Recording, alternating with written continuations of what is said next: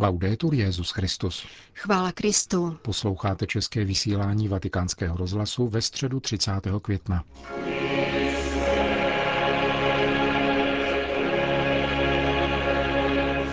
Na svatopetrském náměstí se sešlo asi 20 tisíc lidí, aby se účastnili generální audience. Zahájilo je čtení krátké pasáže z listu Galatianům, kde svatý Pavel mluví o ovoci Ducha Svatého, tedy lásce, radosti, pokoji, schovývavosti, blídnosti, dobrotě, věrnosti, tichosti a zdrženlivosti a dodává, že proti takovým věcem se nestaví žádný zákon. Papež František ve své druhé katechezi z nového cyklu o svátosti běžmování vysvětloval, co je to pečeť ducha.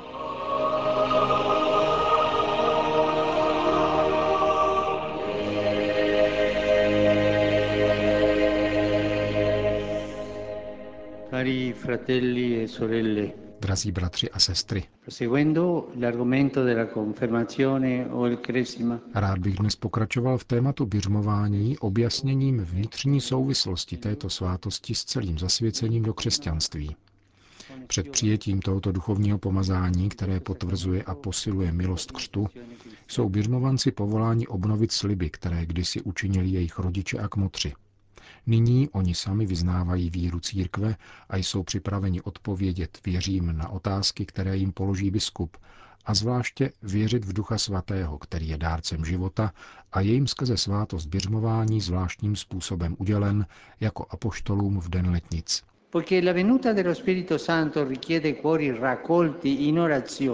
Poněvadž obdržení Ducha Svatého vyžaduje srdce usebraná v modlitbě, vstáhne po společném stišení biskup ruce nad běžmovánce a prosí Boha, aby jim udělil svého svatého ducha utěšitele. Je pouze jeden duch, ale se stoupením na nás přináší sebou dary moudrosti, rozumu, rady, síly, poznání, lásky a bázně. Podle proroka Izajáše těchto sedm ctností ducha se stoupilo na Mesiáše, aby naplňoval svoje poslání. Také svatý Pavel vyjmenovává ovoce ducha, jímž je láska, radost, pokoj, schovývavost, vlídnost, dobrota, věrnost, tichost, zdrženlivost.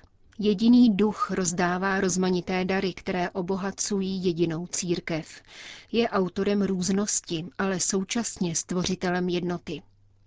Duch tak uděluje dary, které se liší, ale zároveň tvoří harmonii, to znamená jednotu veškerého duchovního bohatství, které my, křesťané, máme.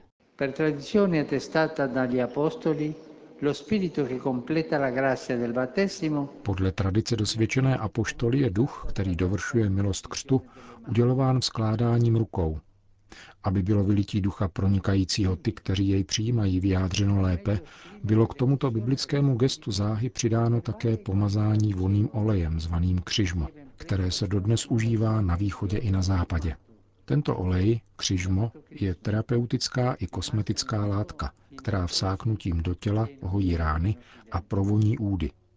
Pro tyto svoje vlastnosti byl přijat biblickou a liturgickou symbolikou jako výraz působení Ducha Svatého, který posvěcuje a proniká pokřtěného a zdobí jej charizmaty. Svátost se uděluje pomazání křižmem, které koná biskup na čele běžmovance, a pak vzkládáním rukou a pronesením slov přijmi pečeť daru Ducha Svatého. Duch Svatý je dar, neviditelně darovaný dar, a křižmo jeho viditelnou pečetí. Běžbovanec, který je voným olejem poznamenán na čele křížem, přijímá nesmazatelný duchovní otisk, charakter, který jej dokonale připodobňuje Kristu a uděluje milost šířit mezi lidmi jeho životodárnou vůni. Vyslechněme svatého Ambrože, který adresuje běžmovancům toto pozvání. Uvědom si, že jsi dostal duchovní pečeť a uchovej si to, co jsi dostal. Bůh Otec tě poznamenal svým znamením. Kristus Pán tě utvrdil a vložil do tvého srdce ducha jako záruku. Duch je nezasloužený dar, který je třeba vděčně přijmout a dát prostor jeho nevyčerpatelné tvořivosti. Je to dar, který je třeba starostlivě opatrovat, poddajně s ním spolupracovat, nechat se jako vosk utvářet jeho žhoucí láskou a odrážet Ježíše Krista v dnešním světě. Gesù Cristo nel mondo di oggi. Grazie. To byla katecheze Petrova nástupce. Generální audience se jako obvykle končila společnou modlitbou odčenáš, po níž papež František udělil apoštolské požehnání. Dominus obiscum. Et cum spiritu tuo. Sit nomen Domini benedictum. Et hoc nunc usque in seculum. Aiutorium nostrum in nomine Domini. Qui fecit celum et terra. Benedicat vos omnipotens Deus, Pater, Filius, Spiritus Sanctus. Amen.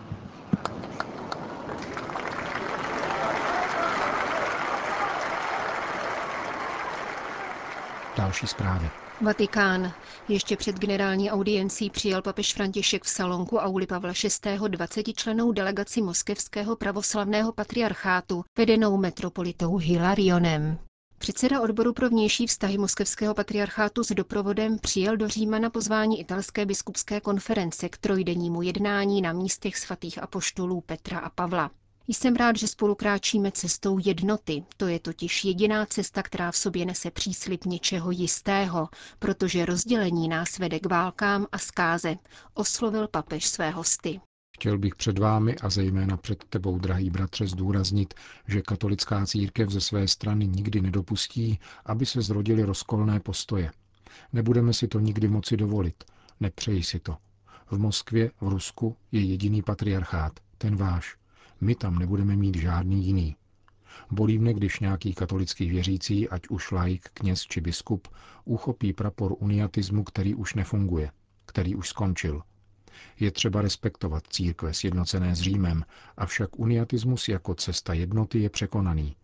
Naopak mne velmi těší, když najdu podanou ruku, bratrské obětí, společnou reflexi a pouť.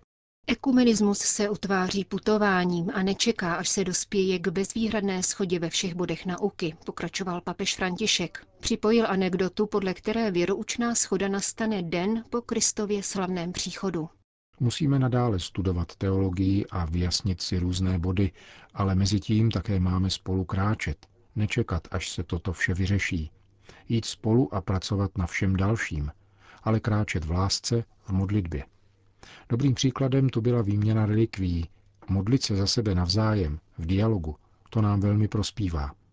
Setkání s jeho svatostí Kirilem pro mne bylo blahodárné. Našel jsem bratra. A nyní duchovně kráčíme spolu. Na závěr papež František připojil dvojí doporučení. První se týkalo respektu, který mají katolíci v Rusku prokazovat svým pravoslavným bratrům. Katolická církev, katolické církve se nemají vměšovat do interních záležitostí ruské pravoslavné církve ani do politiky. To je můj dnešní postoj a je to také postoj svatého stolce. Ti, kteří se do nich vměšují, neprojevují poslušnost vůči svatému stolci. Tolik k politice. Dále ke zbožnosti. Důležitá je modlitba za sebe navzájem, avšak má to být osobní modlitba. Poznáváme nové bratry a sestry a navazujeme s nimi osobní vztah, Chtěl bych vám něco říci. Po setkání s patriarchou jsem od něj dostala relikví svatého Serafína, kterou dnes mám na nočním stolku. Večer, než jdu spát a ráno, když vstávám, ji uctívám a modlím se za naši jednotu. Řekl papež František delegaci moskevského pravoslavného patriarchátu. Vatikán. Více než 80 tisíc jedinečných a vzácných exemplářů zachycených na 35 milionech digitálních zobrazení tato úctyhodná čísla vystihují velkolepý projekt digitalizace celé sbírky rukopisů a poštolské knihovny. Před šesti lety jej zahájili knihovna Oxfordské univerzity spolu s Vatikánskou knihovnou s cílem zpřístupnit příslušné sbírky rukopisů a starých tisků. V současné době je online zdarma přístupných půl druhého milionu stránek z obou kolekcí. Završení náročného projektu připomněla středeční římská konference nazvaná Digitalizace a knihovny – budoucnost minulosti na Augustiniánském patristickém institutu. Jde o digitální bohatství, které je nutné uchovat a publikovat na webu. Bylo by nemožné s ním nakládat bez nosné technologické podpory, která zajišťuje kvalitu a trvanlivost virtuálních rukopisů v čase. Samozřejmě bychom jen obtížně dostáli této výzvě bez finančních příspěvků různého původu, které naši iniciativu umožnili dokončit, vysvětluje v dnešním vydání listu Avenire Monsignor Cesare Pazini, prefekt apoštolské knihovny. Rozsáhlou digitalizaci vatikánské a oxfordské knihovny financovala darem dvou milionů liber nadace Polonsky. Její zakladatel, dr. Leonard Polonsky, který se již léta angažuje v procesu demokratizace informací, potvrdil, že otevření tohoto univerzálního bohatství skrze digitální přístup je zásadním krokem vpřed v globálním sdílení intelektuálních zdrojů. Podpořil jsem tento rozsáhlý projekt, aby badatelé a publikum po celém světě mohli procházet digitalizované dokumenty jak na stránkách naší nadace, tak prostřednictvím vyhledávací platformy obou knihoven, uzavřel Polonsky. Bangi. Platforma náboženských představitelů Středoafrické republiky vydala memorandum k vyhrocení krizové situace v zemi. Již na počátku května otřásla další vlna násilí a materiálního pustošení. Připomeňme, že mezi oběťmi je rovněž katolický kněz otec Albert Tongoumala Baba, zavražděný 1. května spolu s dvacítkou věřících při útoku na farnost Notre Dame de Fatima, poblíž muslimské čtvrti v hlavním městě Bangi. Příčinou středoafrické krize je nejenom špatná vláda a slabost státních institucí, korupce, klientelismus, odmítání politických alternativ, chudoba, špatné rozdělování bohatství, beztrestnost a chybějící bezpečnost, jak jsme již opakovaně kritizovali, nýbrž také cíle některých sousedních zemí, které prostřednictvím vlastních ozbrojených skupin pracují v naší republice na svém programu, aby posléze ovládli její zdroje, Tvrdí se v memorandu, které za katolickou stranu podepsal kardinál Diedonen Zapalainga, arcibiskup hlavního města Bangui. Někteří naši rodáci podníceni snadným výdělkem a získáním moci nedemokratickými prostředky se spojili se zahraničními žoldáky, pocházejícími převážně z Čadu a Súdánu, aby destabilizovali zemi. Tito krajené organizují s pomocí zmíněných žoldáků veškeré současné násilí a jako úhybného manévru přitom nestoudně využívají domělých sporů mezi křesťany a muslimy. Jejich pravým cílem je však převzetí moci a kontrola nerostného bohatství Středoafrické republiky na úkor místního obyvatelstva, které se stalo každodenní obětí nevyslovitelně násilných činů. Čteme dále v mezináboženském stanovisku zveřejněném vatikánskou agenturou Fides. Memorandum dále upozorňuje na pochybnou profesionalitu některých jednotek OSN, které ve Středoafrické republice působí v rámci mise MINUSCA a dokonce je obvinuje z dodávek zbraní a střeliva určitým ozbrojeným skupinám. Středoafričtí náboženští představitelé uzavírají společný dokument řadou doporučení, která by zemi napomohla být z krize. Mimo jiné vyzývají mladé lidi, aby nepodléhali etnické a náboženské manipulaci a nedali se naverbovat do ozbrojených oddílů, které v zemi rozsévají zkázu a přispívají k nestabilitě. Vatikán. Do Vatikánu vstupuje ženský fotbal. Dva týmy vatikánských zaměstnankyň se poprvé střetnou v přátelském utkání v neděli 10. června, potvrdil italské katolické agentuře SIR, organizátor sportovních akcí v rámci vatikánského státu Danilo Zenaro. Zápas se odehraje v rámci sportovního dne pro rodiny vatikánských zaměstnanců, mezi nimiž je zhruba 750 žen, z větší části řeholnic. Téhož dne začne Vatikánská liga mistrů, které se účastní osm mužstev od podnikového družstva Papežské dětské kliniky Bambín Jezu přes týmy švýcarských gardistů či Vatikánského archívu. Fotbalová tradice ve Vatikánu sahá do roku 1521, kdy se za účasti papeže Lva X. poprvé konal zápas v míčové hře, která byla předchůdkyní dnešní kopané. Nejstarší a dosud existující vatikánský novodobý tým pak byla jedenáctka vatikánských muzeí, založená roku 1966. Z mezinárodního hlediska patří Vatikán k nemnoha státům, které se nezapojily do Mezinárodní federace fotbalových asociací.